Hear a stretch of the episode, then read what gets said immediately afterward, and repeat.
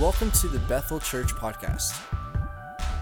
Each week you'll be able to check in for our messages from Sunday and other material. We hope that our messages encourage you in your walk in daily faith with Jesus.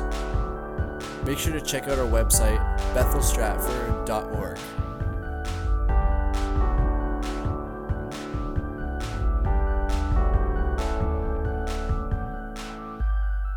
What I want to talk about literally today, I'm going to just do a really a, a, a, teaching on the prophetic advantage of the church. I believe the church has a prophetic advantage, and I believe actually that we're living in days where really it's the greatest days of the history of the church. Did you not know that? I'm telling you, God is moving in all, all over the earth.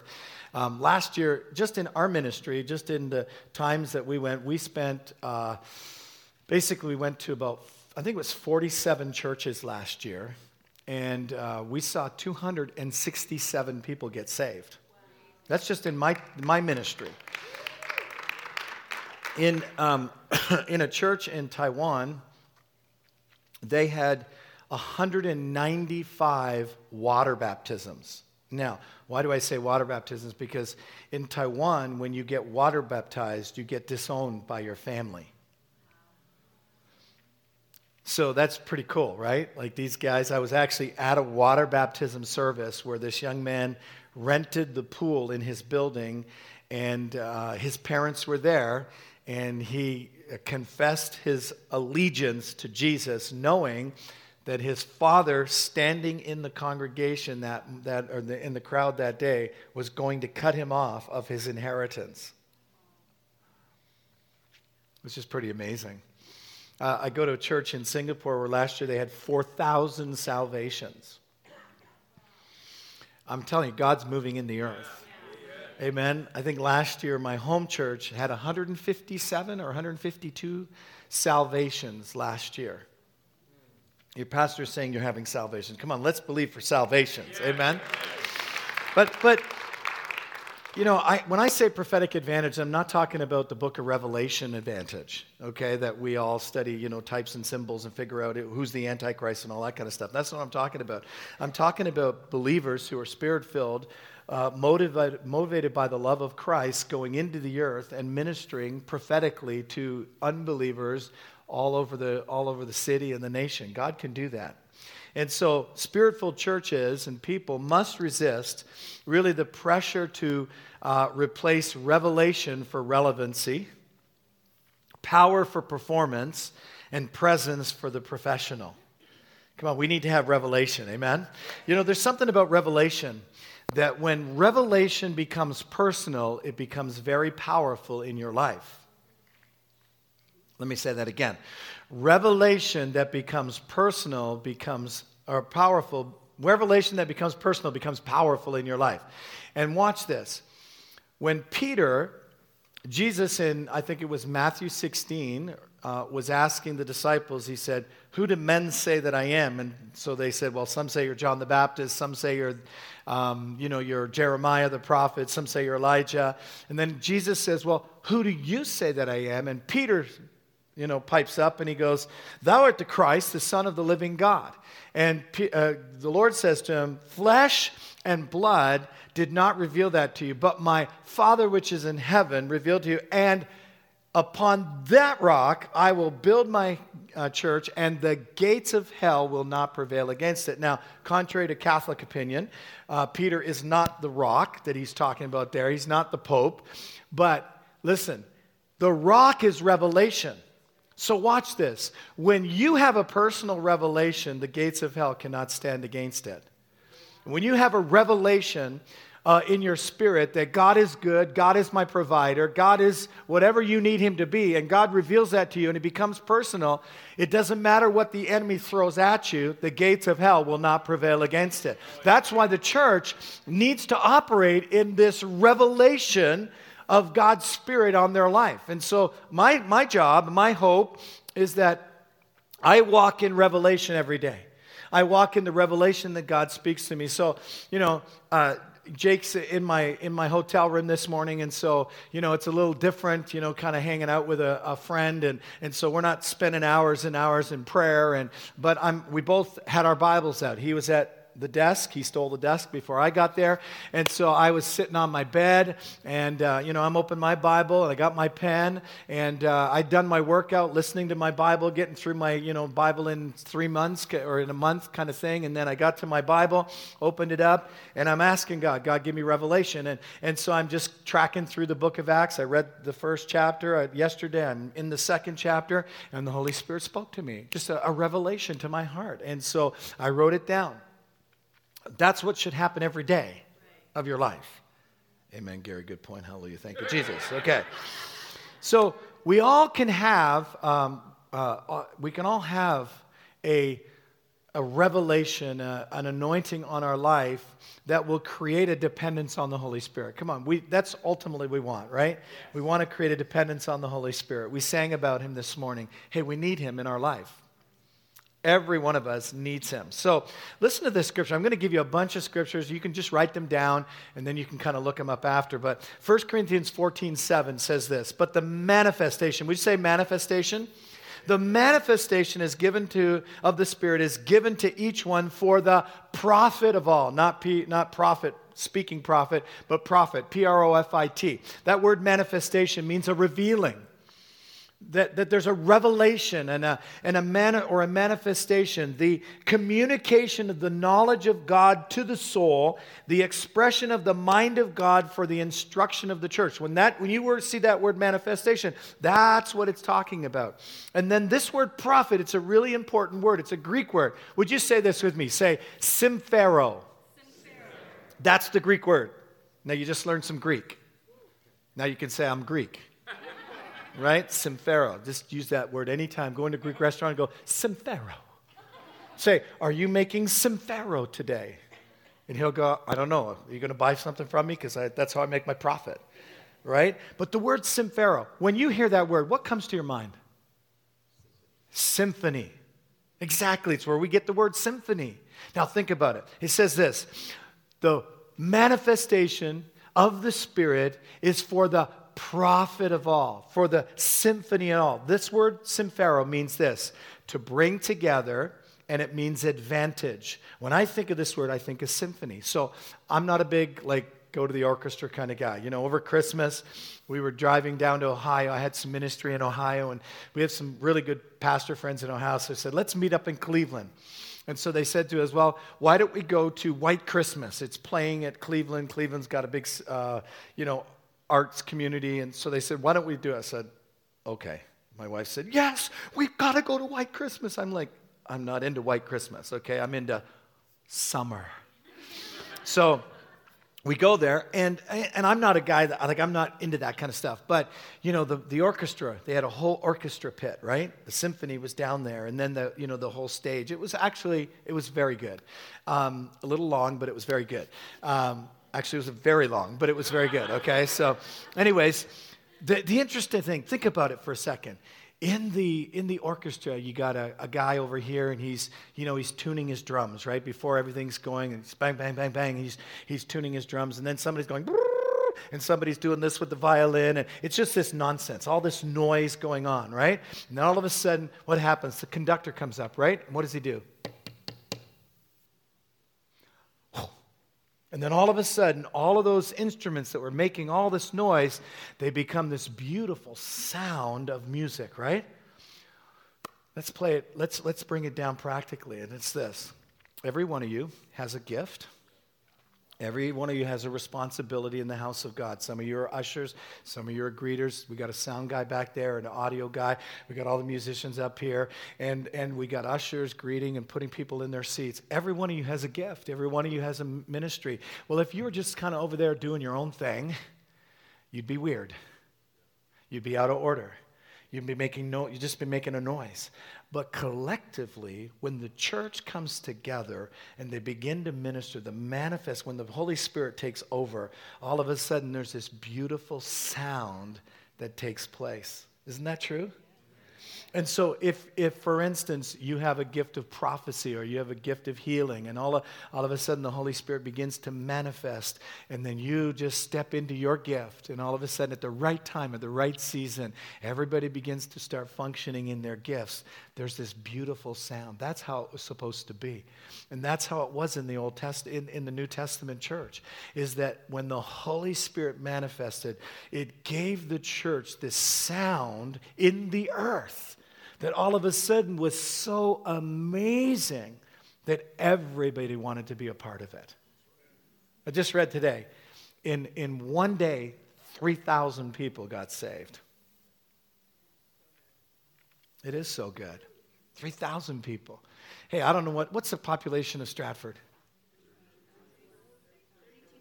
32,000. Hey, what, let's believe for 10%. Let's believe that 10% could just come in under the power of the Holy Spirit. Why not? Like we're talking about faith this weekend. Let's have faith for that. That, that, listen, all of a sudden, God would begin to anoint everyone in this room to have understanding, revelation. What did I say? Revelation and manifestation. The communication of the knowledge of God to the soul.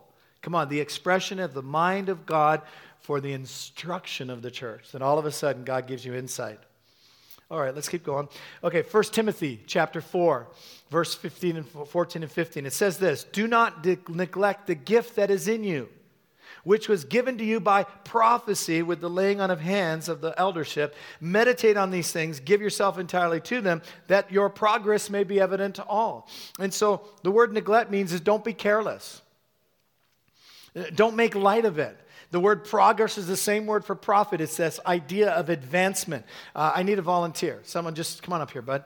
So, so listen, uh, just stand right here.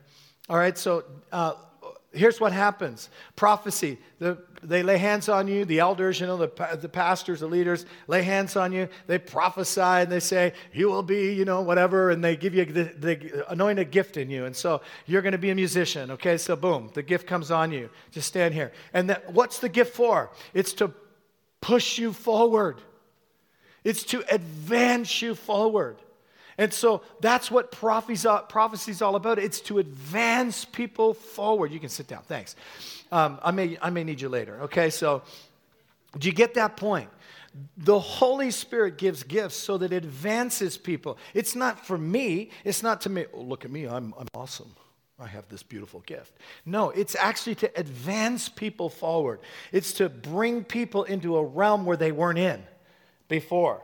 Look at this scripture. 2 uh, Timothy 1 6, Paul says this. He says, Therefore, I remind you to stir up the gift of God which is in you through the laying on of my hands. For God has not given you a spirit of fear, but of power and of love and of a sound mind. The word stir up means to kindle up or to keep it full of flame. You know, listen, the gift can die through neglect. If you don't touch it, if you don't use it, you just kind of say, Well, I never have a gift. I don't know. But if you stir your gift up, um, I was telling Jake, uh, this happens to me all the time. Uh, I'm, uh, because I'm on social media, I have different platforms, I get requests all the time. I, I, got one this morning. I got one yesterday. I get people saying, "Hey, Pastor Gary, how you doing? Uh, you met me at this church." Uh, could, this one girl said, uh, "Could I ask you to give me a word for 2020?" Another person said, Hey, I've got friends. One's dying of cancer. Can you give me, can you, can I be bold? Can you give me a word? I get this every day of my life. And, and so I just say to them, like, you don't understand. Like, people have no clue. Like, last week, just last week, I prophesied to 220 people. That's like a lot of people. right? Like, I, I, don't, I, don't, like, I don't have time to now just sit and think, okay, I gotta, I gotta prophesy over this person, this person. But my point is, is if I stir my gift up, I could do it. Because it's there, the gifts are there. Hey, what's your gift? Like, for instance, uh, just, just think about this. If you knew somebody here this morning had a word of wisdom, a gift of a word of wisdom in their life, and you need wisdom, would you not want to know what that person was here? If you needed healing this morning, and there are four or five people in this room who carry the gift of healing, would you not want to know? Listen, if, if you needed um, if you needed money and you knew someone here had a, sp- a gift of generosity on their life and giving on their life, would you not want to know that person? Isn't that true? Would you want to know?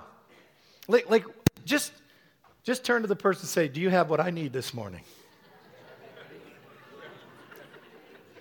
Because you never know, they might be sitting right here.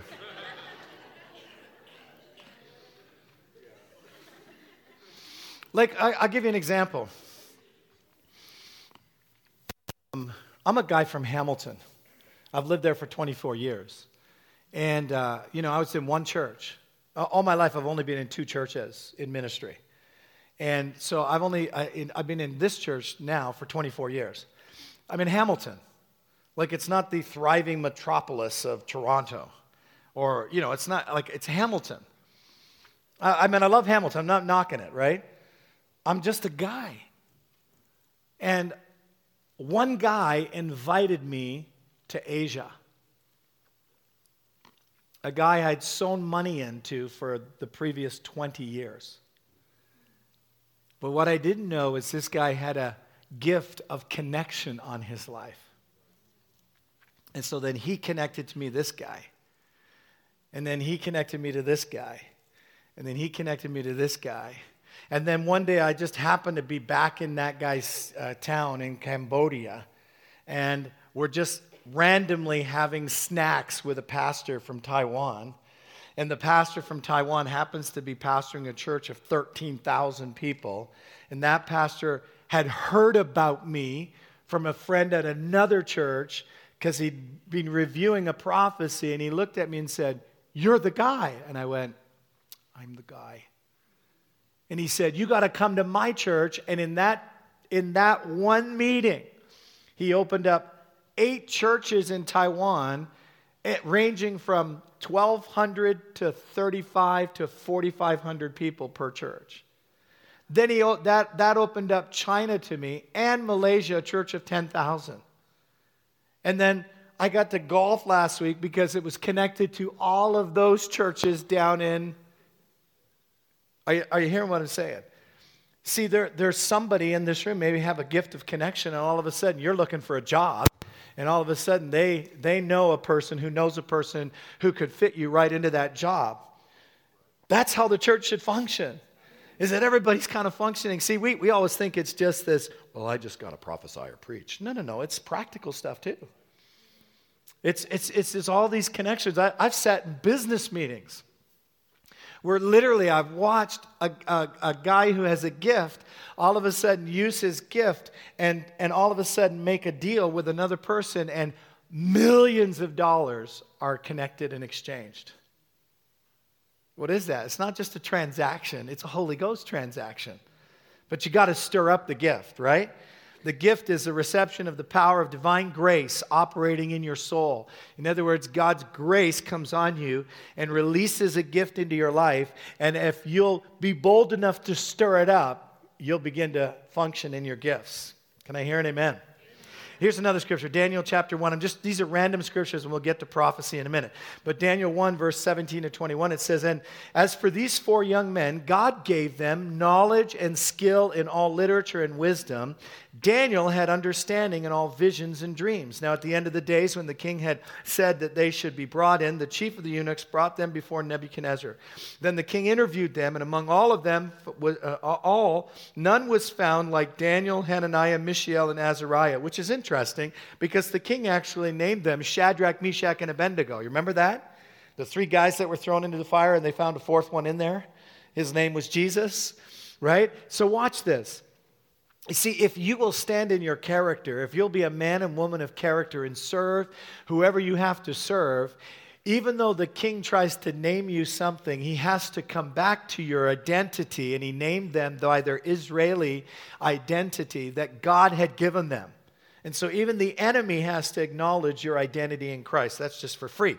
Okay, so look, it says, In all matters, watch this, in all matters of wisdom and understanding about which the king examined them, he found them 10 times better.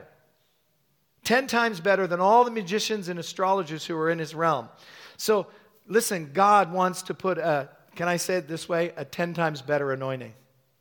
not to compete, but listen, the world uh, should not match what the church has to offer. You know, at this stage of my life, um, I, I, the other day, like I say the other day, within the last uh, year or two, uh, I was sitting with a, um, a man, and uh, it was all done through a church, connected through a pastor. And I'm sitting with this man, and and I, you know, I go through a spiel. I always say, say, hey, I'm not a fortune teller. I can't tell your fortune, but God has thoughts about you. Would you like to know those thoughts? And, and uh, the guy says, sure. He says, but I, am not a believer. I'm not a Christian. I said, that's okay. God loves you anyways, and he thinks about you. And I said, so do you mind if I share some things? And so start rattling them off, and he's like, he's, he's like, and the pastor goes, I didn't tell him anything. I didn't tell him a thing. And so, you know, all of a sudden, this man's heart opens up as God starts speaking and revealing the, the, the, things of his heart. And, and so it was just an amazing conversation. It was, it was probably about a half hour where I would say something and he would say, That's unbelievable. Can we talk about that? And then we'd unpack it. And it's like God would give me more just to unpack his life and then really give him steps for the next part of his journey. At the end of it, I said to him, I said, Look, uh, you know, I just hear two more things. Uh, if I can just share them with you, and we'll kind of see if this makes sense to you. And I said, I, I hear global technology. I said, what I see is I see screens and lights and cameras, and I see all this massive like displays of bulletin boards and stuff. And he looks at me and he goes, okay. And then I said, does crystal mean anything to you? I don't think it's a girl's name. I, I, I said, I, I said, I feel like it's some kind of a new technology. And he just looks at me. he starts laughing and he goes, uh, okay, he said, just so you know. And, and then the pastor goes, I didn't say a word. And he goes, uh, I run one of the largest global technology companies in Taiwan. Uh, last year we did $3 billion in sales. And he said, Crystal is actually a new technology that we're looking at. And uh, he said, actually, we've told no one. How did you know that? Well, I didn't know it, but God knew it.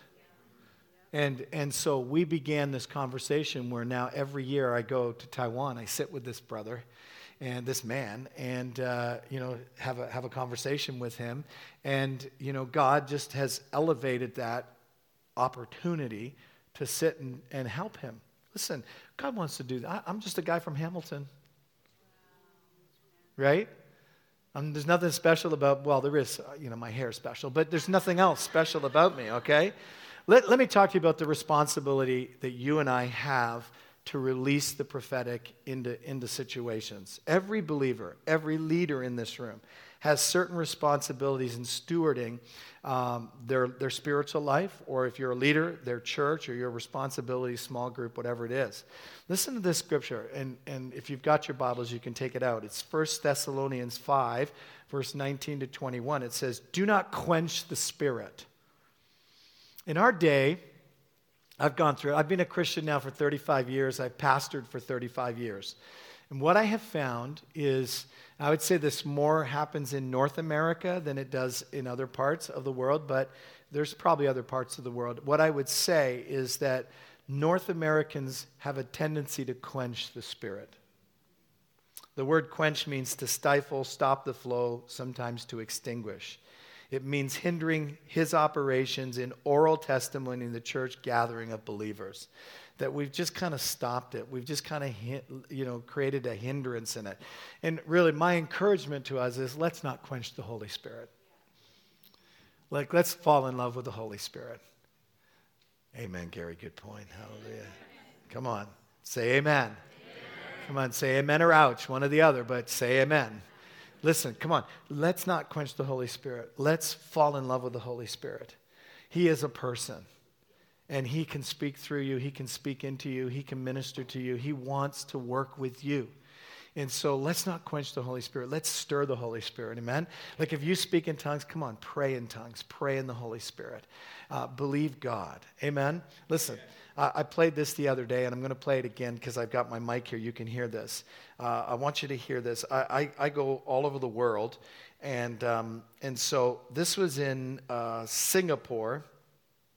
This was a prayer meeting in, in Singapore um, that I was at. Now, there's one guy who's he's I work with him. He's the pastor, one of the pastors on staff, and he's working with me, you know, as we go to these small groups. So this is a group of about 100 people, maybe 7,500 people, and we're just praying. We're just praying, okay? Listen, we're just praying, okay? Here it is.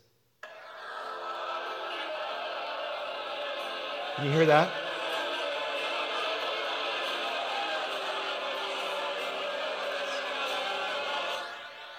That goes on for 15 minutes, just that. Solid prayer. Here's another one. This is another day, another group of people, not the same people, okay?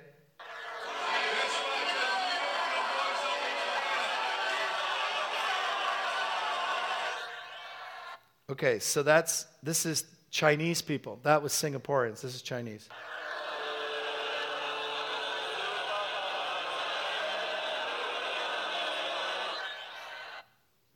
Just one more.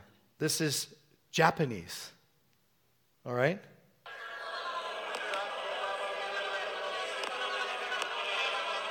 Are you hearing that? You want to do one more? This is Malaysia. Okay, Malaysia is a Muslim nation. Just so we're clear. All right?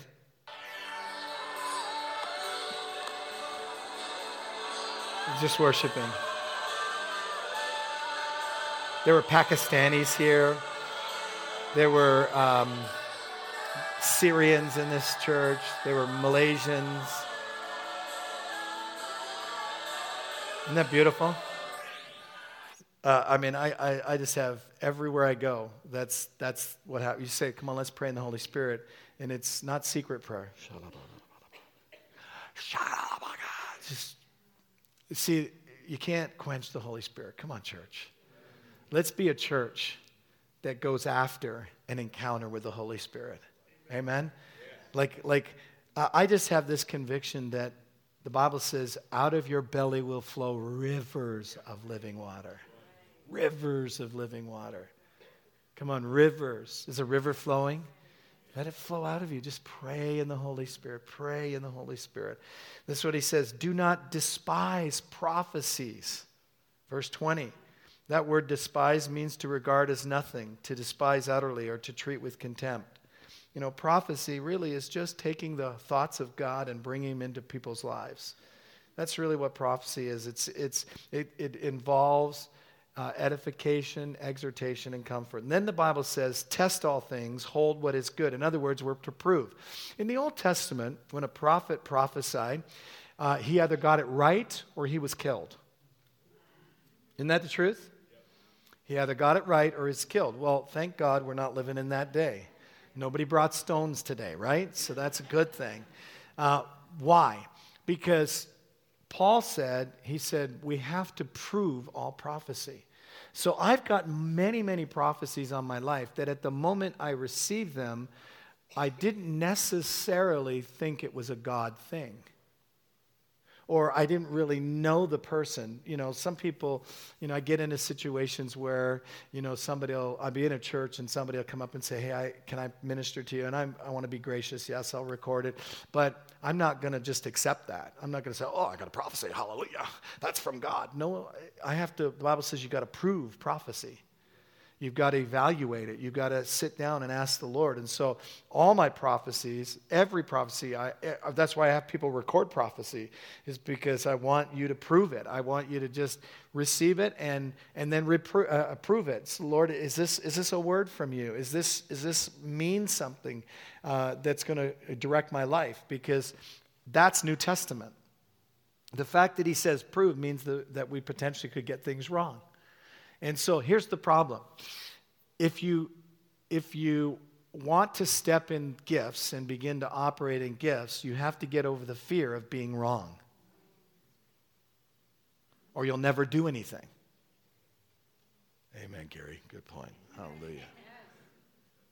You just have to get over it. So let me give you an example. I was in a church, I was in this African American church, and um, uh, I was, you know, just roaming. Pastor had said, just roam through the congregation. So I'm roaming through the congregation, and and this guy was standing there, and I got to be honest with you, he he was dressed really more for the gym, or actually like he'd come from an outdoor football game. He was completely like disheveled in his dress, and the Lord spoke to me and said, "Tell him I'm going to redress him." So I'm thinking, well, how do I say that? you know, there's some things that God will say to you and you've got to figure out how to say it in a right way that's not going to dishonor the brother, but you've got to say it, right? You know, you can't, you've got to have a love foundation in your heart. I, I always say you've got to have a pastoral heart to be able to say, how do I bring what would seem like an adjustment to this man? So I, I just kind of prayed and I said, Lord, what, what do you want me to say? And I, and I heard the Lord say, I'm going to take him into two worlds. I'm going to take him into the natural, but also the business. And I'm, i want him to function in, in, in both worlds. And so he's going to have to learn how to maybe dress like a businessman and think like a businessman. And, you know, so I'm thinking, okay, let's see if this works. So, you know, prophesy this guy, and he's looking at me and he's going, Yes, sir. Yes, sir. Yes, sir. And his wife was right there. And I said, How about you? Do you agree with that? She goes, Absolutely not in front of the whole congregation. So I was like, oh, Jesus, hallelujah. so honestly, I didn't show it, but in my heart, I was, if fear took over right away. So I said, well, you know, your pastor's right here. I said, if I got something wrong, I, I you know, I, I, totally submit to him. And, you know, uh, this was not intention, intended to hurt anybody. So I really uh, really apologize. You can work it out with your pastor. But, but the Lord said to him, Tell him again. So I turned to him and I started, you know, prophesying to him. And he goes, Yes, sir. Amen. And I walked away from her. I didn't even ask her. I just walked away. but I got to prophesy over more people, right? So I'm, I, in my heart, I'm in fear. Just to be really honest. Like I was, does anybody get fearful? Okay, good. So you're, we're on the same pl- we're on the same team here, okay? So I was a little afraid, and I got like, there's a whole church, like 400 people in this church, so I'm, I'm just getting going. So I'm thinking, oh, Jesus, hallelujah, hallelujah. So I just step to this next person, and what I have learned is that I don't let my emotions take over, and I just settle my heart. I said, Holy Spirit, what? And the Lord spoke to me, and I started prophesying to this lady about writing. And she's like, Yes! And she's crying. I'm thinking, Hallelujah, I got that one right. then I go, then I go to the next one, and uh, come here for a second. I can just use you for a second. And so this lady, and I and I turned her, I, I grab her hand and I go, and I, I just I said, It's turning around. It's turning around. I said, Your marriage is turning around. And she's looking at me like I'm from another planet.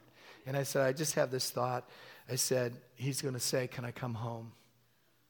There's been struggles, there's been pain, there's been turmoil. And I'm just dropping this thing, and she's just looking at me. She's looking at me. And then she sits down, so you can, you can sit down. And so then I'm done, right? I'm, I'm, I'm, I'm finished. And the, the pastoral staff comes up and goes, What are we going to do?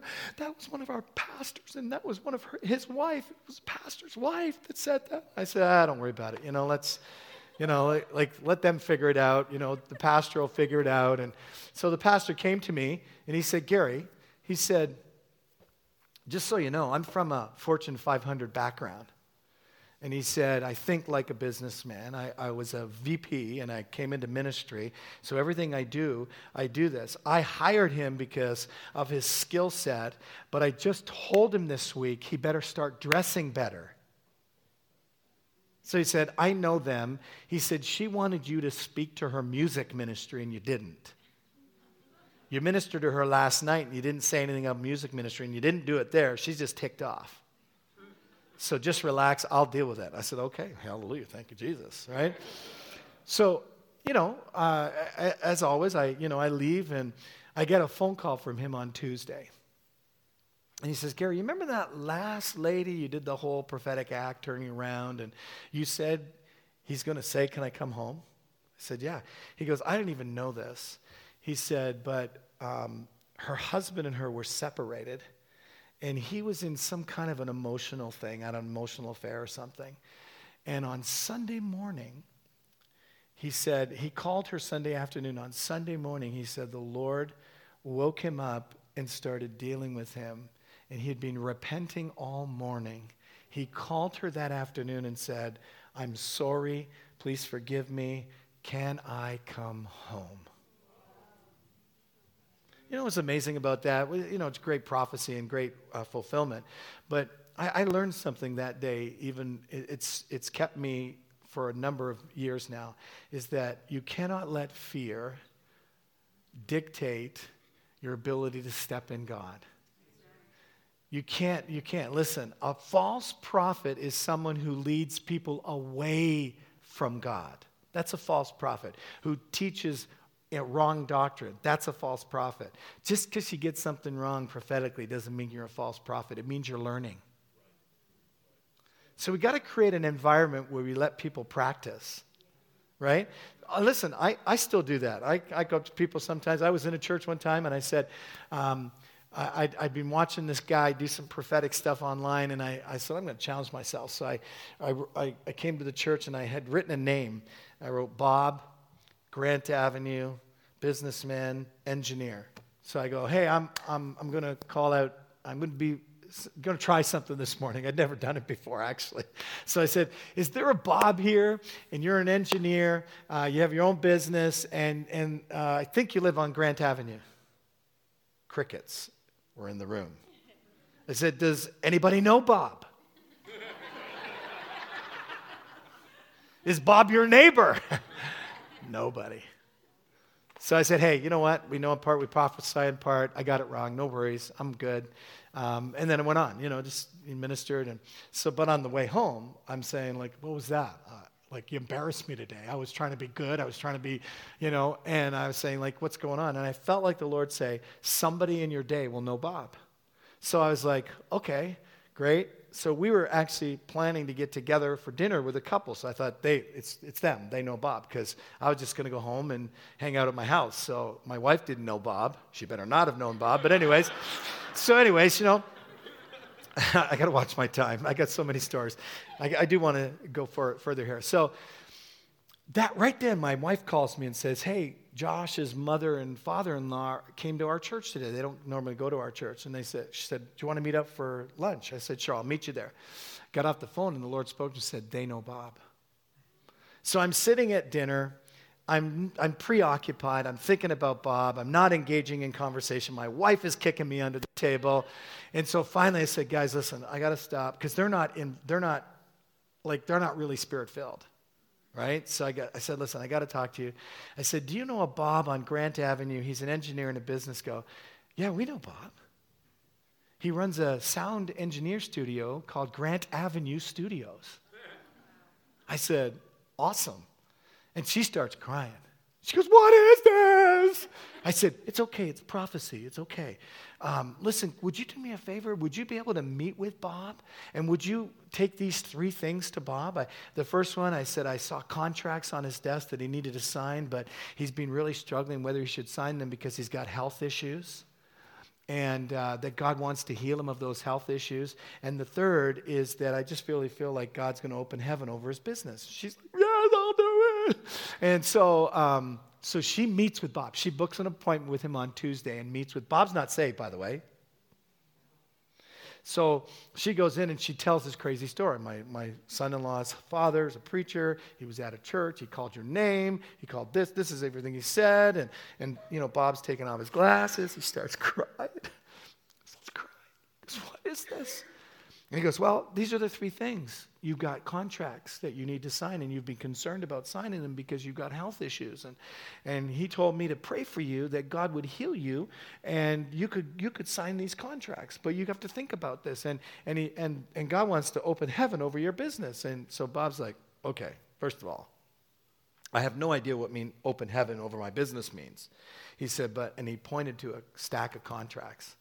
And he said, I've had contracts on my desk for a month now, trying to figure out if I should sign them because I, I do have health issues. And I've been struggling in my health. So she said, Well, let me pray for you. And so, you know, they're friends. So he prayed, she prayed for him. And then she got up and he, she talked about relationship, her relationship with God. And then she got up, prayed, uh, uh, gave him a hug, and off she went. So, um, here's, here's, the, here's the backdrop to the story. Bob says, Hey, do you mind if I share this with my business partner? She's Pentecostal. She gets these kinds of things. so she said, Absolutely, you can share that. Now, here's the cool thing. I go back, I call the pastor of the church because the pastor actually wasn't there that Sunday. He's a good friend of mine. And so I told him the story. So he goes on Sunday and he tells the story. Remember Gary last week? Well, at the end of the service, his brother in law, who was in the service that morning, comes up to him and says, I have a confession to make. He said, I've worked with Bob for 12 years. And he said, But when Gary said Bob, I thought he was referring to my wife's ex husband, and I couldn't think past that. I didn't hear anything else. So the pastor said, Well, you got to call Bob and tell him the same story. So that week, he calls Bob, meets Bob, and tells the exact same story. Then I post this on Facebook. It's a cool story, right? Like I post it and, you know, tell everybody. Three other people that I know know Bob. So they call Bob that week. In a span of two weeks, Bob gets five people sitting down with him telling the same story. Listen, do you think God knows where people are? Do you think He knows their name? You just got to be bold. Come on, you got to be bold. Say you got to be bold. All right, let's keep going. All right, so we're not to despise. Listen, say, I'm no longer going to despise prophecy. I'm going to function, and I'm going to prove things. Now, listen, prophecy, here's, we're going to get into prophecy here, okay? So, prophecy speaks to the nature of a creative God. It speaks the nature of a creative God into people's lives and situations. Prophecy can heal, it can restore, it can renew, it can recharge a person to pursue God's purposes for their life. At the very least, a word of knowledge opens people up to faith. Tonight, uh, I told Jake, I said, Jake, stir, your, stir yourself. Uh, we're going we're gonna give some words of knowledge, knowledge before I prophesy, before I preach tonight. We're just going to call it some words of knowledge and pray for people. Because what I found is the moment you call words of knowledge out, it stirs faith in people and, and will believe God right?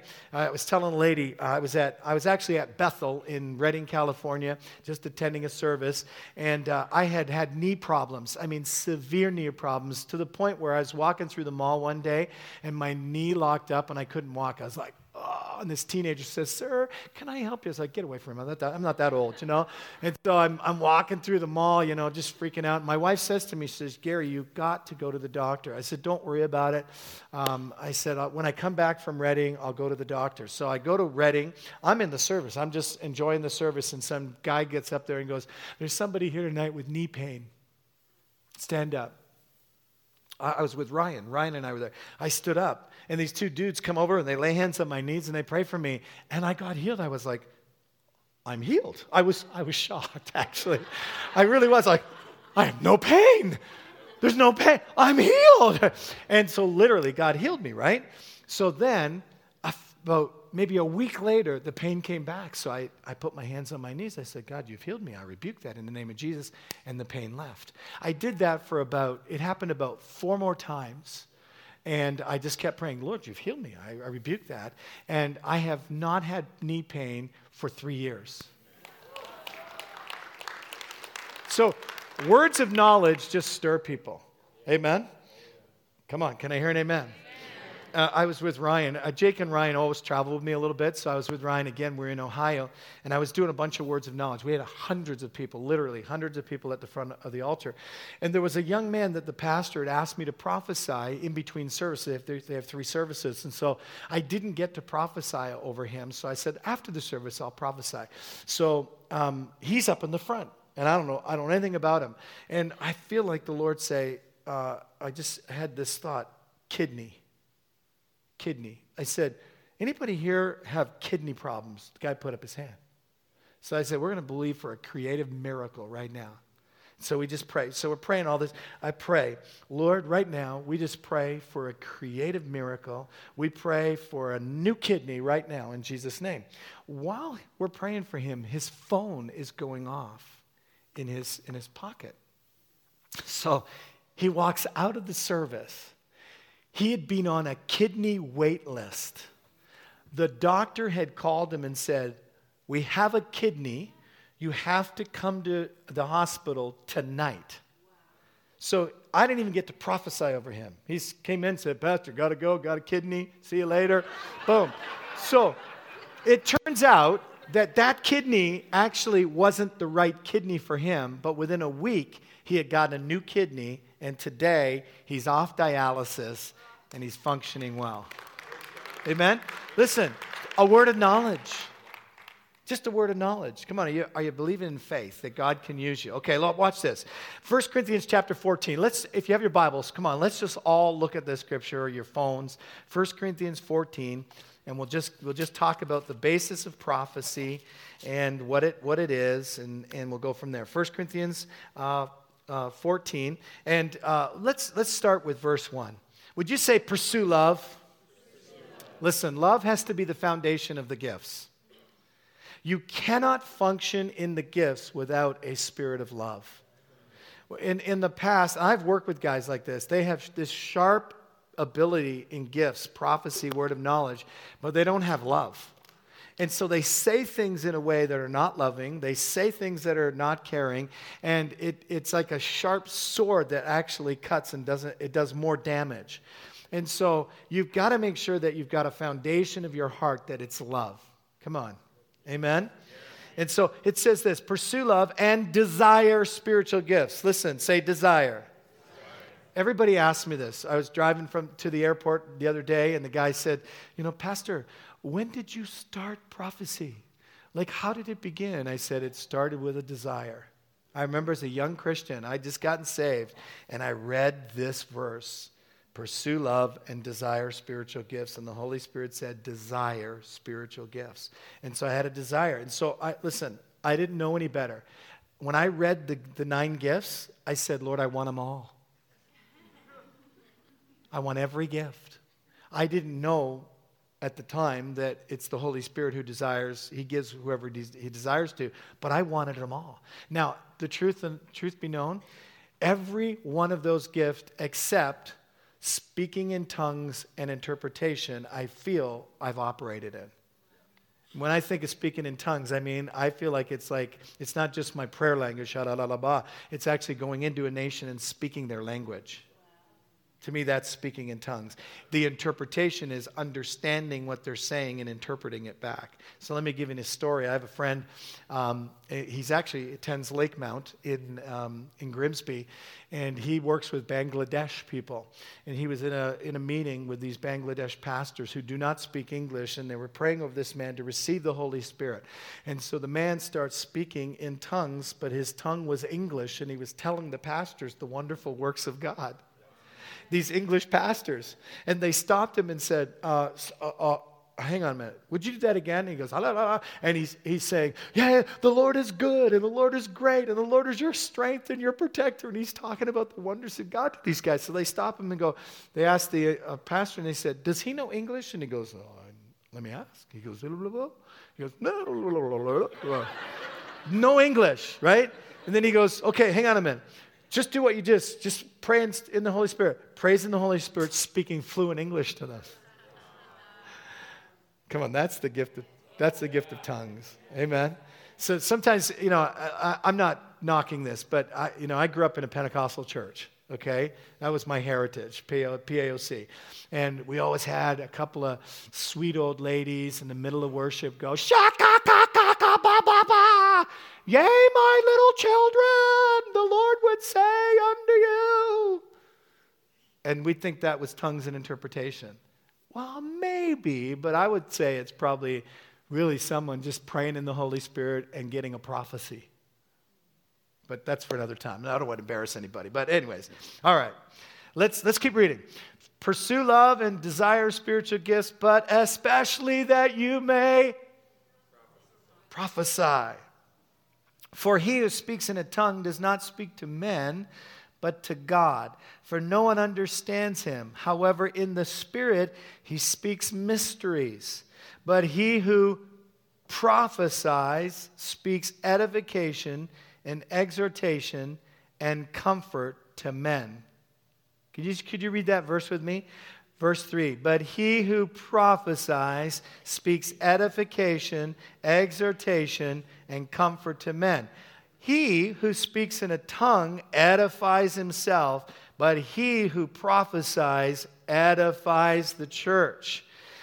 I wish all spoke with tongues, but even more that you prophesied. For he who prophesies is greater than he who speaks with tongues, unless indeed he interprets that the church may receive edification. All right, so let me give you the what I call. I, I, there's really actually five uh, things in terms of what prophecy is. Number one is its edification. Would you say edification? Now, here's what I mean. What it is. Say build up. That's what edification means. It means to build up. It's a construction term. It means to construct or put a brick in its place, to build a house, and to strengthen. This aspect of the prophetic word strengthens the structure of people's lives. So, again, your motive when you come has to be love, but my, your whole goal is how can I build somebody? How can I build them up? I don't want to tear them down, I want to build them up. Amen? Can anybody do that? Everybody here can do that, right? Okay, and then he says this exhortation, that means to stir up. Say stir up. So we have build up, then we have stir up. A prophetic exhortation compels us on, urges us on, and stirs us on emotionally and mentally. It prompts us to take action. The, the, the root word paraklesis, which communicates the idea of calling someone to your side for the purpose of strengthening and pursuing them uh, uh, not pursuing them, and uh, spurring them uh, into good works. Um, I, my secretary, her name is Deb, uh, for 15 years, she was my secretary. I was, um, I was also the, our school principal. Go figure, guy who didn't even graduate from high school uh, became a school principal. So I was, we have a Christian school, and um, she was a great girl, but had a rough life. Deb had a rough life. Her husband um, basically left her eventually, and um, just a really sad situation. But Deb literally uh, prayed all her kids into the kingdom and her grandkids into the kingdom. And uh, but one day I was sitting in my office, and um, I heard I heard the Lord say, "Tell Deb, yes, she can." So I, walk, I walked up, Deb, I walked in my, uh, into her office. I said, Deb, listen, I just felt like God say to me, Yes, you can. And she looked at me, she said, What? I said, Yes, you can. Go get me a cup of tea. No, I didn't. Uh, I said, Yes, you can. Just, yes, you can. That was all I said. And I got really kind of, it, was it was really strong. I was trying to stir it. Yes, you can. And um, so I went back in my office, and I'm working away, and I hear Deb crying. I'm thinking, What is she crying for? I said, Debbie, come in. So she walks in, and I said, What are you crying for? She goes, Nobody told me I could. Nobody told me I ever could. Now, it's 15 years later. And like just recently, I saw her because I'm traveling, you know, and I walk up to her, like, Deb, how you doing? She goes, Yes, I can. Still to this day. She goes, Every once in a while, I hear your voice saying, Yes, I can. When I feel an obstacle, I hear your voice saying, Yes, I can. Like that was so simple, folks. It doesn't have to be profound. It just has to have an attitude. Hey, come on, I'm here to stir somebody up. Can you stir somebody up? Here's the next one. Watch this. Comfort. It means to bind up. So we have build up.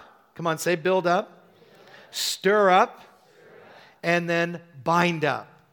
The word prophetic word can comfort and console. There's a healing element to it. The root word for comfort in the Greek is paramythia.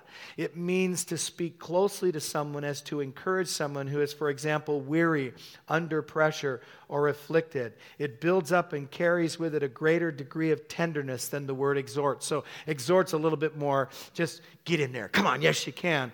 But the bind up comfort is hey, really, come on, you can. Do you notice the different tone? It's, there's a little bit more of a caring and a comforting there. Um, you know, I was in, uh, I was in, um, where was I? Florida, and I was ministering with a great friend of mine, Danny Bonilla, and um, we're doing this prophetic presbytery, and we bring these couples up, and we just lay hands on them and prophesy. And uh, so this couple comes up, and both Danny and I put our hands on, on her, and we both start crying, like just sobbing, like we're just, there's what we both felt was grief.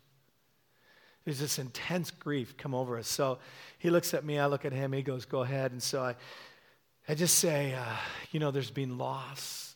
The Lord is the God of loss, and He's the keeper of your heart. He's the one that uh, will help you and strengthen you in this season. The Lord is with you, you know, blah, blah, blah. And I'm going, and then all of a sudden I, I hear that, I feel this. And so Danny goes, okay, enough.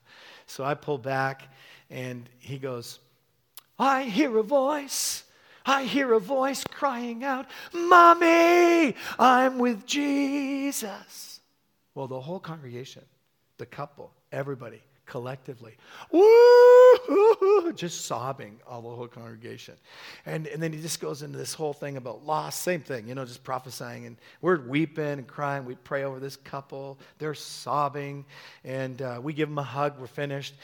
Uh, literally, people, they walk off the stage. People are there. They're hugging and they're greeting them. I turn to him. I go, What were you seeing?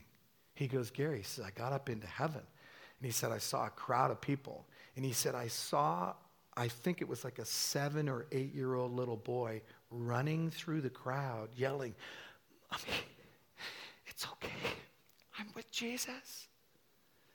We didn't know this, but that couple had lost an eight year old boy.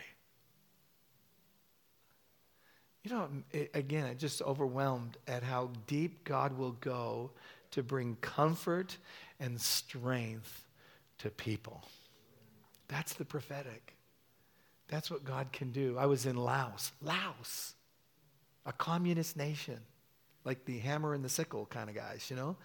I'm in Laos, and at my at my, uh, I'm sitting with a, a pastor from Cambodia, and we're going to do some work there, and and um, I'm sitting there about four tables over. There's a young lady there. And so she's kind of looking at her, and, and she's like, she, she's eating. So she's had a rough night. And so I thought, Holy Spirit, what's her deal? And the Lord spoke to me. So I thought, I'm going to wait. I'll see her, like where we were, a small town. You could, uh, I'd see her again. Or if not, I'd see her at the hotel that night. So I thought, I'm going to just wait on it so throughout the day, we're, we're driving. I see her numbers of times. And so I thought, you know what? I'll, I'll, see her at the hotel. So um, at the end of the night, the missionaries drop us off at our hotel, and we go down to the Mekong River, and they have these. Um, these have like a little market there. And so I was buying my wife a Gucci bag. It was an authentic $10 bag. It's awesome. And I happened to see the girl. I happened to see her. So I said to my friend, Jay, stop her. I got to get my Gucci bag, but I, I, just stop her, please. And so I bought my, you know, I think it was 15 and I got them down to $10. So it was off, awesome Gucci bag. I think it said Gauchi, but that's okay. So, you know, I'm, I'm, I'm over here and I, I go up to the girl. I say, hey, how you doing? And she goes, hi. I go, what's your name? She goes, my name's Lindsay. I said, hi, Lindsay. My name's Gary. This is Jay. I said, hey, we're pastors. And I said, sometimes God speaks to us. I saw you at the hotel this morning. The, God really spoke to me about you. Do you mind if I share? You know, she kind of looks at me. I get these weird looks sometimes. She goes, yeah, okay. So I, I put my hand on her and I said, hey, Lindsay, first thing God really told me is that he loves you. She starts crying. And then I said, the second thing is that you're running. You're running from pain and you're running from heartache. You've had your heart broken.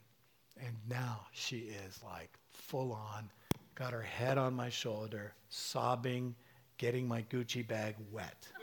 I mean, she is just sobbing. It was awkward. And so I just put my arm around her. I said, Lindsay, listen, God wants to heal your heart. And uh, you know um, he, he, he really cares about you. And, and you know we're going to can we pray for you? Yes pray for me. And so we prayed for her. She goes why does this keep happening to me? You're the second guy that's done this to me. And uh, another pastor had talked to her and so, you know, I just said, Lindsay, you need to open your heart to Jesus. Why don't you go back to your room tonight and just have an open time with him and just tell him how much you love him and, and uh, ask him to speak to you. He will. And so she, you know, she walked and, and off she went. We had a couple of uh, things, other things to do, and, and that was it. Here's the amazing story. So I'm from Hamilton. The pastor who was from Cambodia originally was from Hamilton. He was in Cambodia. He flew from Cambodia. I flew from Hamilton. We're in the nation of Laos, a communist nation. Lindsay was from San Francisco. And God brought three people into a communist nation to tell a lonely, hurting girl that he loved her. God can do anything. With just somebody who's willing to yield their heart to the presence of God. Come on, can I hear an amen? So, listen, there's two other areas that I'd like to just kind of drop into. The first, the next one, which is what I would reserve for people who are very highly skilled in the gifts uh, of prophecy or even the office of a prophet, and that's revelation, which I would say is opening up. Okay, revelation. This prophetic word causes people to open up. Prophecy will open up the understanding of a believer, open up the spirit of an unbeliever to things of God. It'll convict and convince the believer. So it'd be like Bob, Grant Avenue, that kind of thing. I was in a boardroom uh, in Taiwan. The, the owner was a Christian. She said, Gary, uh, today I want you to come uh, I bring all my executives from all over the world for a week of meetings, and uh, this is the week, and you're the first meeting. So I want you to go into that boardroom and prophesy over every one of them. By the way, 10 out of the 14 are not saved. Okay. It was an exclusive jewelry company. Literally, we walk into the door, there's security guards, the door opens, we walk in, the door closes behind us, and then another door opens. And I, have never seen jewelry like it. I told my wife, we don't have enough money on our credit card for this day. You're just looking. I mean, there are million dollar pieces, two million, three million dollar pieces, diamonds galore, movie stars and kings buy her, her jewelry. So I go into this room. I could tell the Christians because they were all smiling. The other 10 were just looking at me like I was from another planet. But as, as we started walking, I, I just, you know, do my spiel. Hey, I'm Gary. I'm not a fortune teller, but God has thoughts. How many would like to know his thought? That what God thinks about you? Every hand went up. So I said, okay, I got the permission. So then I start going through the room. I stand behind them because I don't, like, don't like looking at their faces. My wife's watching them, and they are coming unglued. People are crying, they're laughing, they're going, ah, yes, that's so then, the hardest nut in the group. I, I look at this lady. She is the toughest nut in the group. I come behind her. Now, they're all Asian, by the way. And I stand behind her and I just kind of wait and I hear Hong Kong. That's all I hear. So, like, they're all Asian. Somebody in this room's from Hong Kong. So I hear Hong Kong. So I said, hey, I, I want to start off. I, I just hear the word Hong Kong. Well, out of the corner of my eye, I just kind of look at, I, I, I, I look down at the girl first, and the girl does this and just looks at me like if she's seen a ghost. Out of the other corner of my eye, I see the owner going, like she's freaking out, right? She's happy. And so I, I go, uh, and then I didn't have anything else. So I think, Hong Kong. I said, Holy Spirit, speak. I said, hey, do you know Joseph in the Bible? She looks at me and goes, I don't read the Bible. I said, okay, no problem. Let me tell you the story. I don't care if you don't read the Bible. So I tell this story about Joseph, and I said, you know, in Genesis, I think it's 50, Joseph says this one thought. He says, um, I'm in the place of God. In other words, all of Joseph's life, there was all this struggle and all this pressure, but he came to a place where he realized he was in the place of God. And I said, Joseph had these two sons. One was Ephraim and one was Manasseh. And one means the Lord has caused me to forget my pain. The other one, the Lord has made me fruitful. And I said, I believe Hong Kong is the place. And I said, You've had pain. There's been great pain in your life. In fact, your father rejected you. And so I got my eyes closed. My wife's watching her and she's doing this,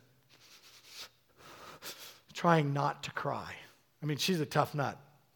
And so I'm, I'm just saying, God, you, you've had pain, and the Lord is going to cause you to forget. And there's this place of fruitfulness where, as you go to Hong Kong, the Lord's going to make you fruitful, and you're going to be blessed, and blah, blah, blah, blah. And, and so, and then I go on to the next guy. Okay, great, that's all I got. Then go to the next guy, talk about music. He's a Philharmonic singer and player and all this kind of stuff. So then I, I stop and I say, hey, let's have some feedback. And the owner goes, hang on a minute, hang on a minute. We got to talk about Hong Kong. I said, okay. And everybody's laughing. And she says, For the last three weeks, even as late as yesterday, we have been asking her to start a branch of our company in Hong Kong. In Hong Kong. And she says, I have believed that this woman could be used mightily in Hong Kong. God opened up her life right there. That's what revelation can do. Amen? And here's the last one instruction. It means to wise up. Prophecy brings instruction and learning. It's prophecy communicates the current disposition and will of God towards his people. It's not instructional in the sense of something given in addition to the revealed will of God, the scriptures. It's just not that. Uh, my wife is calling me. Sorry, honey. Okay. Um, so let me give you an example of that instruction wise up. So what happens a lot of times is I sit with business people and um, you know uh, high end business people, billionaires, and so I was sitting with this bi- uh, billionaire, and he says to me, um, you know, uh, you know, Gary, I, I just um, would you would you just kind of pray for me? I'm I'm in the midst of some decisions. So I said, okay. So you know, I just kind of wait on the Lord, and um, and uh, I, I, I give him this thought, and I hear building a bank. I said, I really feel like you're going to build a bank. And he just kind of looks at me. And, um, and then I, I say, I think there's some, I actually think you got to sell something. So that was kind of the two thoughts the Lord gave me. There's just, just this thing. And then so he says, Well, let's talk about that. And he goes, um, the Chinese government has asked me to build a bank. And I said, Really? That's pretty cool. and uh, he goes, But, you know, uh, this is what I'm concerned about. And so as we're talking, it's not counsel anymore. I feel the Holy Spirit give me clear instructions to him. This is step one, step two, step three. And he's literally writing these steps down. And he goes, These are all the steps that I've been contemplating and thinking. I was confirming everything that he had been thinking. And then the last thing he says to me, he says, um, uh, Okay, so he says, um, I have this piece of property, it's worth a billion dollars. And he said, if I sell it now, I'll get a billion dollars. But if, if I keep it and build on it, it'll be worth three billion. What do you think I should do? I said, well, first of all, you need to invite me into your family. he laughed. He did invite me, but you know, I tried. Um, uh, and so then we have this discussion, and God just unlocks this unbelievable thought for him. And as he's, uh, the only way I can explain it is, it's not me. I, like, I'm a guy hardly graduated from high school and I'm sitting with CEOs and talking to them about steps, business steps, uh, that literally they're saying these are the things that are being unlocked right now. We're currently working through them. I was in another meeting and I start telling this guy step by step, and his daughter looks at me and she goes, Who are you? I go, I'm Gary. She goes, We were just in a business, we were just in a meeting like for the last hour, and everything you just said is exactly word for word the things that we discussed. Who are you? Said, I'm Gary. So there's this element that God wants to bring wisdom beyond what you have. Amen? So let me just finish by saying this, okay? And then we'll ask some, we'll take some questions. Um, there are four levels of prophecy. The first level is what we call the prophecy of Scripture. Now, listen, this is not getting added to. This becomes the basis how all prophecy should function. This is every prophetic word has to line up with this. I have, a, I have someone right now that I know who believes that God spoke to him that he could leave his wife, move to another country, and um, minister with a new bride. Well, I, he's not hearing from God. This is not God. I don't care what you say. It's not God. You're in rebellion. You're listening to a familiar spirit. You li- listening to the demonic. You're not listening to God because that's not in Scripture. In fact, you're going contrary against Scripture. So if somebody comes up to you and says, Hey, I got a word, and it's contrary to Scripture, you can say, Thank you very much. God bless you, and throw it off the shelf. I've done that. I've had well, honestly, I've had well-meaning people give me prophecies that are not they don't witness with me, they don't fall in line with the scripture, and I say, Thank you, God bless you. Make sure I dust this feet off when I walk away, because I'm not going to let that sit in my spirit. That's why we have to prove. Prophecy should never manipulate people. Never manipulate people. If, you, if you're being manipulated by prophecy, you need to run, Forrest, run. Get away from that person as quick as you can because prophecy should never run. That's why I very rarely say, Thus saith the Lord. Because then what if I'm wrong? Well, I, it's God. God said it. So it's better to just kind of say, hey, I sense, I feel, this is what maybe God may be saying. That's why we prove prophecy, right? So prophecy of Scripture, that's the first level. Second level, uh, and, and it's not in this order, but I would say the prophecy of Scripture is the key one. And then you have what we call a prophetic culture or the spirit of prophecy okay the spirit of prophecy and th- what, what i believe this is is that it's an atmosphere where anybody who's spirit filled could prophesy so today, if we created an atmosphere here and we stirred people up, like just kind of stir your gift, every one of you could prophesy to one another. Amen, Gary. Good point. Hallelujah. Thank you, Jesus. You could. If you were spirit filled, you could prophesy. It doesn't mean you have the gift of prophecy, it just means you could prophesy. And so, as churches, can I, can I encourage you guys?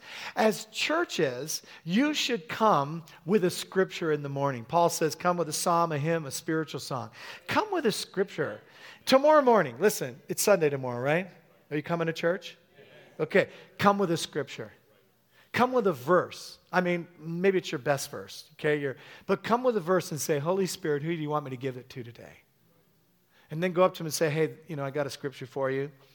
And, uh, and, and it says this Blessed is the man who fears the Lord, who delights greatly in his commands. His descendants will be mighty on the earth. The generation of the upright will be blessed. Hey, I just really feel like, you know, uh, today the Lord says you're, you're a man who fears the Lord, and your generations, you know what i mean but, uh, you know, your, your generations will be mighty on the earth, that your children will be blessed today. And I just want to encourage you that you're on the right track. Come on, you're delighting in the Lord. Keep obeying God. Amen? Amen? Is that a good word? Amen. And then you just go into somebody else. Everybody can do that. Say, everybody can do that. Listen, say, I can do that. You see, that's the culture that we want to create in our churches, right? You're not trying to direct people, hey, you're going to Africa. Hey, here's Bill, you're going to marry him. We're not talking about that nonsense, right? We're talking about encouragement. Come on, encouraging people just building somebody up. Everybody can do that if you're spirit filled. You just got to come. So here's your assignment if you should choose to accept it. Your mission is get a scripture tomorrow and begin to ask the Lord, Lord, who do I want to, who, who, who do you want me to share it for? Look around, look for countenances. Find somebody who's a little discouraged and find, give them a scripture that'll rock their world. Come on, everybody can do that. Say, I'm going to do that. All right, good. All right. Here's the third one it's called the gift of prophecy. So, the gift of prophecy is, is actually a gift that is given to an individual as the Holy Spirit leads, who on a regular basis will operate in the realm of edification, exhortation, and comfort. And so, you know, I, the only way I can explain it is how it started with me is I had a desire to prophesy, and then I began to kind of take steps in prophecy, and then I had a pastor who was a prophet, and so he trained me. And so for the longest time, the only prophecy I ever did, I didn't do a lot of personal prophecy, I just did public prophecy. I would stand up and say, "Hey church, I feel like the Lord give me this scripture for you today." And then I would prophesy, and then the pastor would come and he'd say, "Hey, that was a good word." And I remember really the, almost the first time I did that, he came to me and he said, Gary, come on to my office on Tuesday. We'll kind of evaluate your prophecy. I said, awesome. So I go to his office and he's got my prophecy that I prophesied on the Sunday. It's two pages and he's got two pages and he gives me a pen and he's got his and he's, given, he's got a pen and he goes, now let's go through this. And he goes, okay, now strike that out strike that out, strike that out. And I said, I'm striking most of the prophecy out. I'm like, oh my gosh.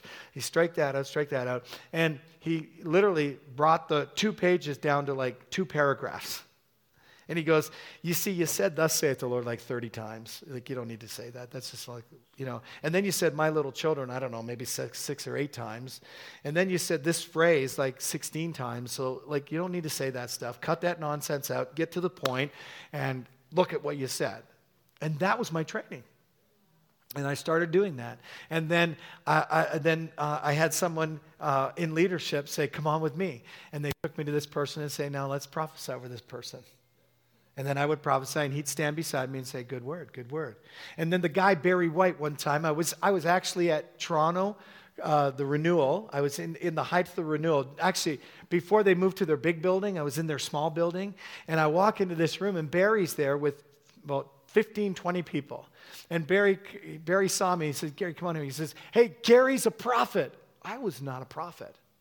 I was, I was like a small p person at that point. But he called me a prophet. And he said, he's going to prophesy over every one of you. I was like, what? Like, I had never done that. And Barry stood beside me, and I, I began to hear God's voice. I prophesy, and he'd go, Now that's a good word, isn't it? Yeah, that's a good word. And he'd go to the next one. And I prophesy, and he'd go, That's a good word. That's and he did that for everyone. By the end of the night, I prophesied over 20 people. I had never done that. And they were literally on the floor, weeping, crying. But what happened? Someone believed in me. Someone worked with me. And I wasn't doing it on my own, I had someone with me. Now, I go into rooms of 20 people now I've cut it down. I had a heart attack in September, so I've cut it down to 15. And so I go into these rooms of 15 people. I stir myself up and I just prophesy over every 15 of them. And then they all, they're all crying, they're all weeping, they're all thanking me. And I go out the next room, I have a break, and then I go to the next room, boom, boom, boom. And in one week, I can prophesy over 300 people. I'm not saying I'd like that, but that's just my life right now.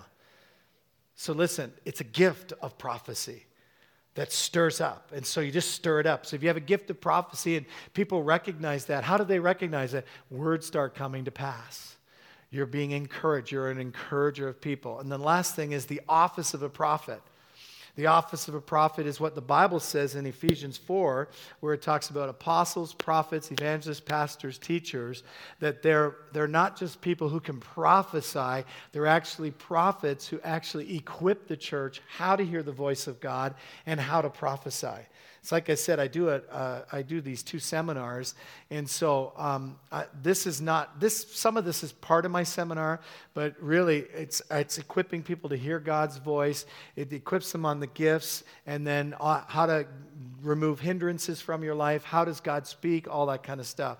And so, those are the four areas: prophecy of Scripture, the prophetic culture or prophetic atmosphere, gift of prophecy, and the office of a prophet.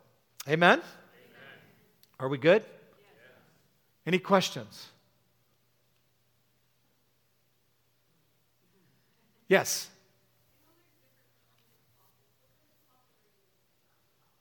I'm a guy from Hamilton.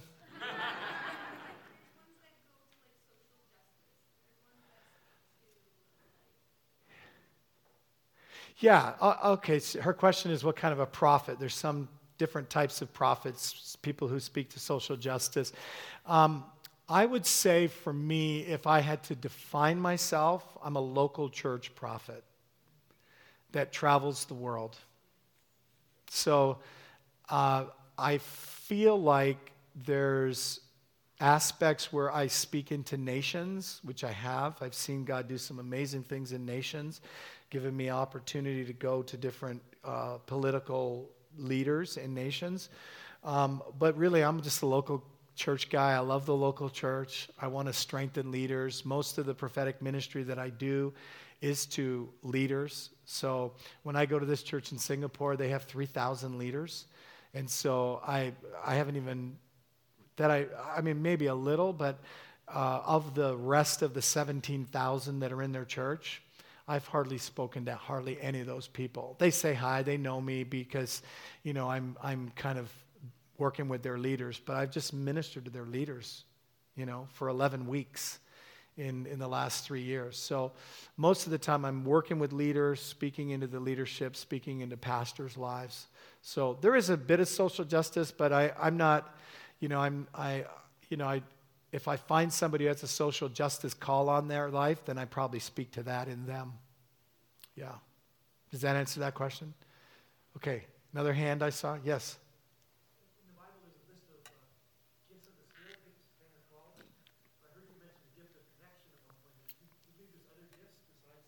Yeah, I, I, think the gift of the gifts in the uh, the gifts of the Spirit are really a guide, and so I I actually think that um, we're not to limit the Holy Spirit how he can function in people's lives. That there, like for instance, prophecy is a gift, but prophecy can have many forms on how you prophesy. So I've worked with some really high level prophets who are seers. I mean, they see things. Uh, there's a, a man in our movement, I remember back in the, I want to say 80s. When did the Berlin Wall fall? Probably in the 80s, right? I was in a meeting one time where the guy, this prophet, got up. His name was Ernest Gentile, old, older man now. He's still living, he's in his 80s, but he, he got up and he go, just, this is, I, I kind of take, uh, I, I make fun of him, but this is, he goes, I see. I see the Lord. That's how he would speak, right? And he goes, I see the wall. I see the wall coming down. And the gospel of the kingdom will be preached into the earth. And shortly after, the Berlin Wall fell. I, I remember it very clearly. I remember another prophet got up, he had, a, he had a different voice, he had a booming voice. And he would say, The curtain, the curtain is coming down. The curtain will come and Russia will be saved. And then, you know, all that came down. And then the gospel went in. So the high level prophets, they would speak to that kind of stuff. So prophecy can have many forms. So I know a lady in our church, her, her name is Caitlin. Caitlin's this sweet little mom who couldn't have kids. God did a miracle, gave them kids. They now have four, and they've they're fostering two others. I mean, she's just a dynamo, a lady. She homeschools her kids. Like, if anybody was called to be a mother, this girl was called to be a mother. But she has an unbelievable gift of hospitality and she bakes cookies and she goes to her neighbors and she gives them and she opens doors. I mean, neighbors start coming to church. She has conversations. You can't say no to Caitlin. she has a gift of not being saying no. When she comes up, she says, Pastor Gary, eh, yes, what do you want? Yes. Take my firstborn. You know, like she she just has this amazing gift. Well, is it in Scripture? Not really, but she's learned to let the Holy Spirit use what's in her hand. Right? Another guy um, in, in, our, in our church, he's a mechanic. And I mean, he'll do all kinds of stuff for single moms. Well, is that a gift? Yes, it is a gift. And does it open hearts and change hearts? Absolutely.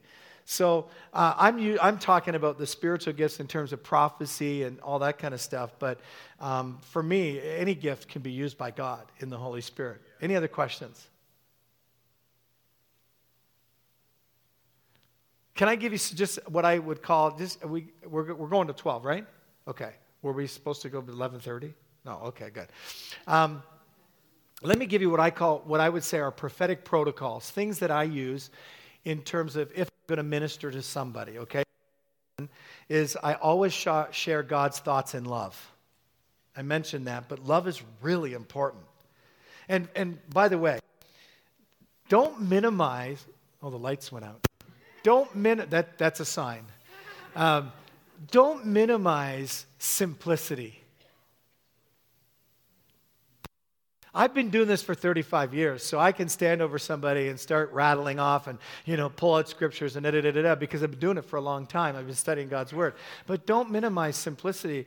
I, I was at a restaurant. I just finished preaching three times, and um, I was tired, and I, I, want, I was at Swiss Chalet, and I wanted my chicken. I like chicken. And I'm, I'm tired. And the Holy Spirit spoke to me about my waitress. And I said, He said, just tell her I love her. And I said, No, I'm not because I'm not going to get my chicken. I know what happens here. And he goes, You know, tell her. And I said, God, I'm not going to get my chicken. She's going to sit down. She's going to cry. She's going to weep. And I'm going to be in trouble. I'm never going to get my chicken. I was hungry. And, you know, Holy Spirit. So I said, Hey, how you doing? I said, My name's Gary. I said, um, I'm a pastor. Do you mind if I tell you something God told me about you? She goes, Yeah. I'm never getting my chicken. And this is what I said He told me that He loved you. And she stopped, cried, sat beside me, put her head on my shoulder, started sobbing. I go, I'm never getting my chicken here. so I said, You know, I, I said, No, He really does love you and he, and he really cares about you. And I said, I'll tell you what, here's my card. Why don't you come into my office on Tuesday and we can talk a little bit more? Because I know you're busy and you need to get my chicken. okay. And I said, you know, I, I, I, I don't want to, I don't interrupt your day, you know, but I, I said, I, I will talk to you. And she, yes, yes. And so she got our check in and we talked, you know, throughout the day, throughout the time that we're there. We gave her a really good tip. It's always good to tip. So we gave her a really good tip. And I, I said, come and see me. And I didn't know if she was going to come. But Tuesday morning, she knocked on my office door. My secretary and her came in. I led her to the Lord that day. She ended up uh, coming to our church. A few weeks later, her husband got saved. And they stayed in our church for five years, and then they got a transfer to another Swiss chalet. And to my knowledge, I think it's in London, they're still going to church. Amen. All because of the simplicity of, hey, God loves you. So don't minimize your words. Don't minimize the impact of just saying that. Come on, can I hear an amen? Listen, share according to your faith. The Bible says we prophesy according to our faith. So don't be presumptuous, just share according to your faith. Believe God. Have a clear conscience. In other words, you got to have a right heart. You got to have a pure conscience. And so uh, just be open to making sure your heart is right. Can I hear an amen to that? Again, come with the right motivation. It really isn't about you. Like I tell these stories because I'm really trying to get faith in your heart. It isn't about me, actually. Uh, it's not about my gift, it's not about what I do. It's actually about people. And it's about caring for people. You know, last week we were with some friends. Um, they had been in ministry and had a really successful ministry, but the husband made a mistake a few years, a number of years ago, 15 years ago. We lost touch. We kind of kept in touch, but we lost touch. We were really, really good friends. And, um, and so um, I was going out to San Diego, and uh, I knew they were there. So I said, hey, let's get together. We'd love to spend time. So they took literally the whole day. We had a day off, and we just spent the whole day together. And it was just so awesome to reconnect. And, you know, they paid a price for their mistake, they paid a price in their family. But, um, you know, we, we started dreaming. And I, and I because we, him and I had done a lot of prophetic ministry together back in the day, and he had not prophesied in 15 years. And uh, just over the last couple years, he's gotten in a really good church, and uh, he's now starting on the he's on the worship team, and he just started praying for people. And so I come on the scene, and and they were talking about all the dreams and the prophecies of their life that haven't yet come to pass. And I said, hey, uh, it's time. I said, look at my schedule. You pick a time, and you can come with me, and we'll get into ministry, and we'll start prophesying again. He goes. I don't know. I don't know if I can. I said, Yes, you can. And then he said, You know, it's not about me, is it? It's about the people. And I said, You got it, Pontiac. You're right there. That's what I wanted to hear. It's not about you, it's about the people. And so this morning I texted him and said, Hey, Korea, you want to come? I'm believing he'll, he'll answer that and say, let's go. And I'm going to help stir a guy back into his gift because it's not about me, it's about people. Come on, it's about people. Amen. Here's another one. Avoid being demonstrative, dramatical, theory, uh, theatrical, or sh- showy. In other words, it's not like, "Yay, the Lord would say unto Miles." it's not that. It's not like, you know, honestly, it's, it's not this. Where did we learn that stuff? That does not work in a, in a boardroom with chief executives. Honestly, it doesn't work in the real world, right? Like, it's not, it's not like, ooh, I feel the Holy Spirit when you're standing on a street corner. That does not work. People are like, nutable. You just got to be normal, man. Like just walk in. Like I walk into boardrooms, I'm dressed like this. I go, "Hey, I'm Gary. How you doing?" And they're they're all dressed in their suits, and I just say, "Hey, you know, let's talk." And and I'm conversational. Listen, if you don't hear anything, hear this. Let prophecy be conversational. It's not a thus saith the Lord, it's conversational. Um, when ministering to the opposite, success, uh, opposite sex, be careful.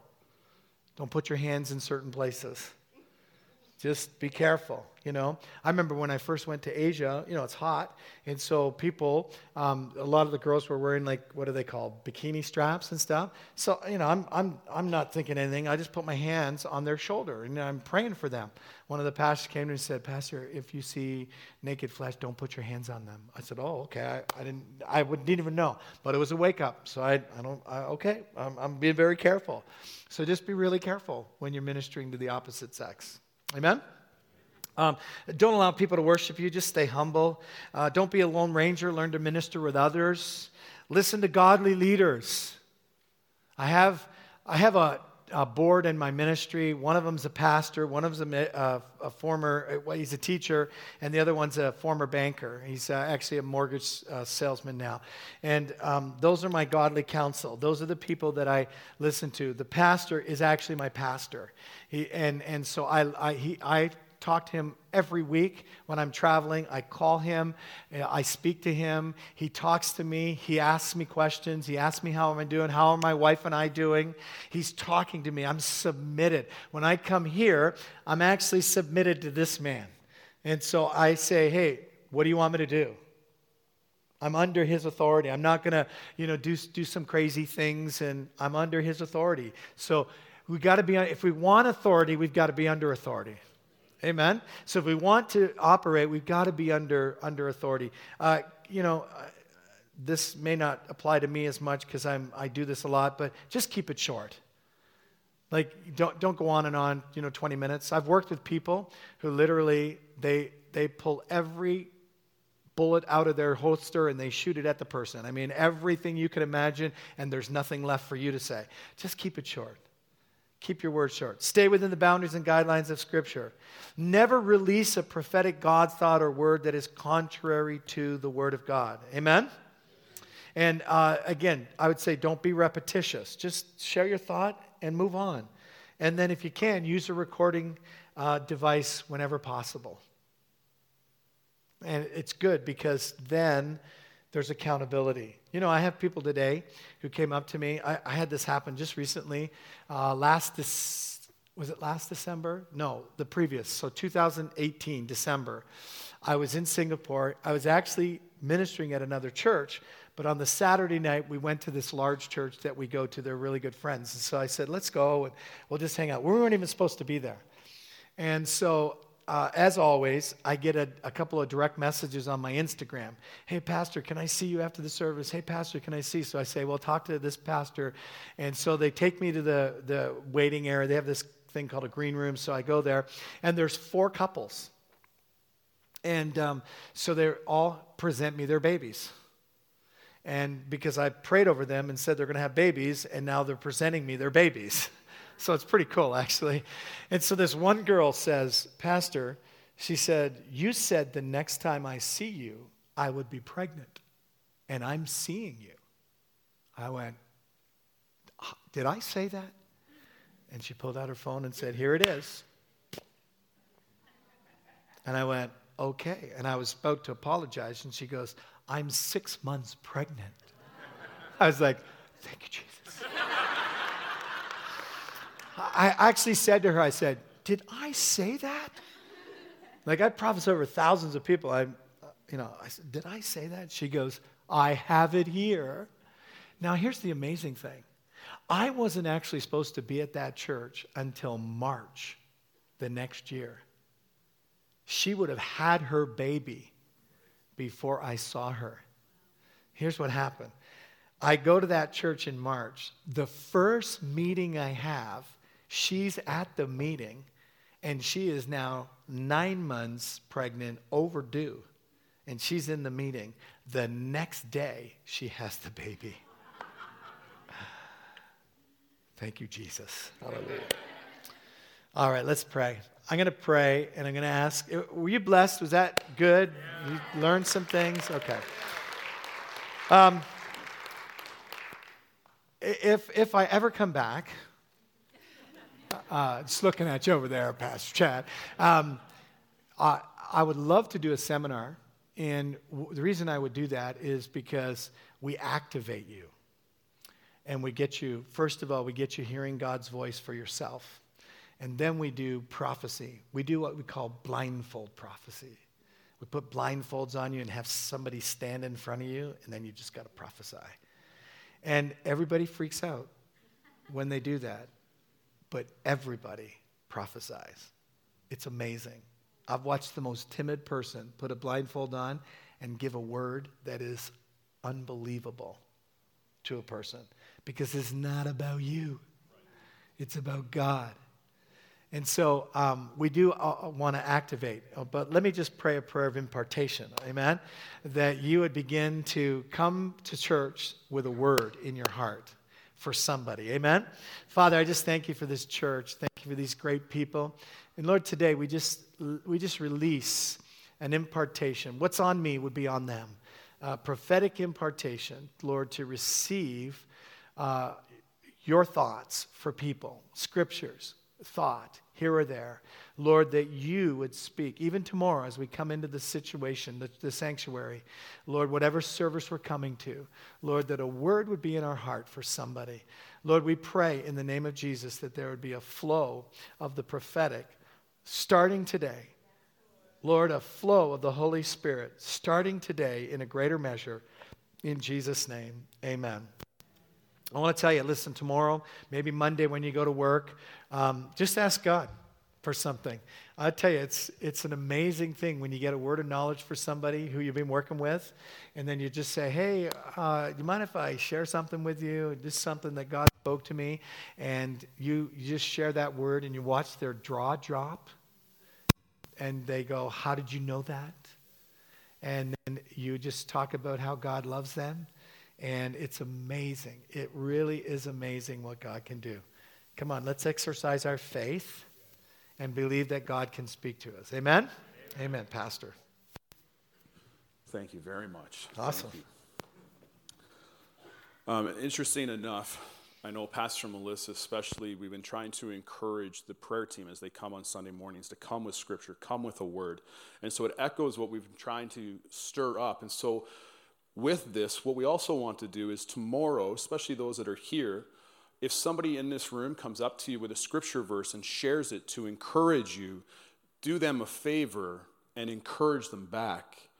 Let them know where it lines up. And like it said, if it doesn't line up right away, receive it, pray into it to see what happens as things come into your life later. And, and build one another up, encourage each other. Because, like he said, if we get it wrong, we're just growing. We're just growing.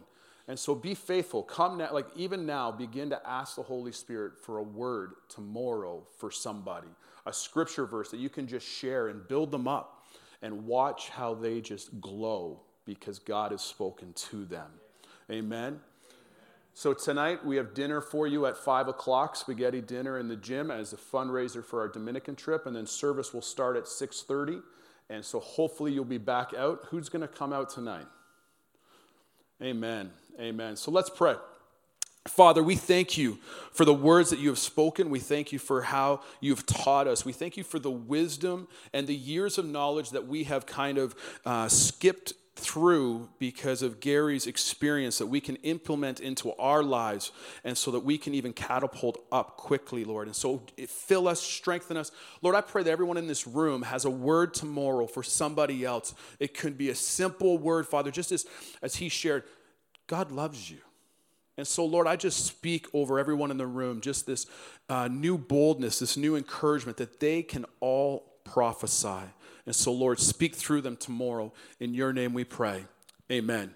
God bless you. Have a great afternoon. We'll see you this evening. Thanks for checking out this week's message, Bethel Church Podcast. We hope that it's blessed you and encouraged you, and that you come back and check out next week's message as well.